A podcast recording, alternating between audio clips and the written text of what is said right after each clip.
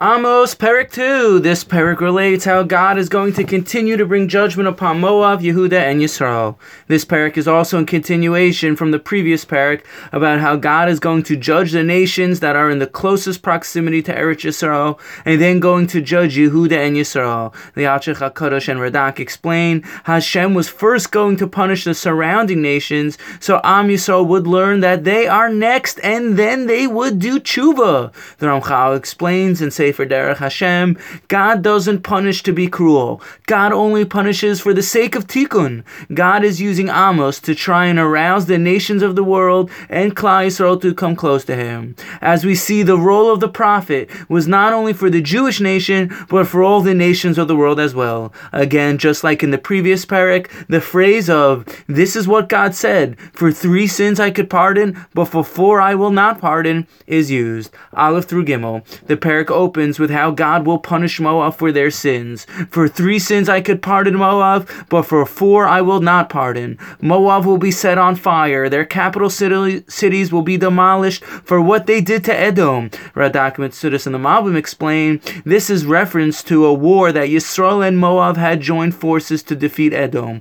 During this war, Moab had captured one of the Edomite princes princes and burned the prince of Edom to death. The king of Moab was deeply resentful toward Yisrael for what Moab had done, and therefore Amos prophesied, Moab will be punished. In Pasuk Dalet and Hey, the Navi now turns its attention inward toward Yehuda and Yisrael, as it says in Pasuk Dalet, Komar Shem al shlosha pishe Yehuda var abalo ashivenu al masamas Torres Hashem v'chukav lo shamru v'yasum kizvehem asher hol this is what God said. For three sins I could pardon Yehuda, but four I will not pardon, because they despise God's Torah and fail to observe his laws. They were led astray by the falsehoods their, their forefathers followed.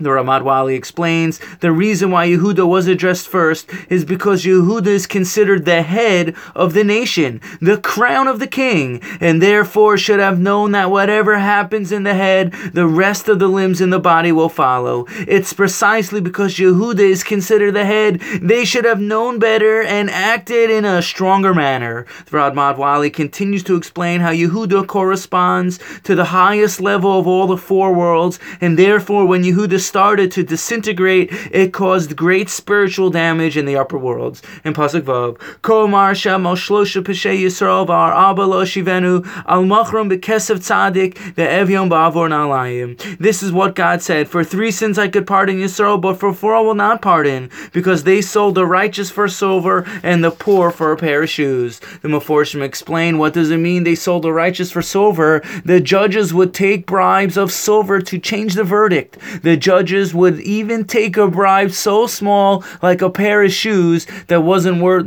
worth much to rule on a case. Zayin through Tezvav continues to relate how fathers would take their sons to women to commit immoral acts. Yisrael would be drunk when serving God. Hashem had done so much good for Yisrael. He let Yisrael defeat the Amorite who previously occupied Eretz Yisrael. He took Yisrael out of Egypt. And how does Yisrael repay me? You allow the Nazirs to drink wine something which is forbidden for a Nazir, and encourage false prophets. Therefore, you will be punished. There will be no escape, as it says in Pasuk Tezayin, which is the end of the parak. Hashem. On that day, even the most courageous of warriors will run away naked, declares God. That's the end of the parak. Thank you for listening, and have a wonderful day.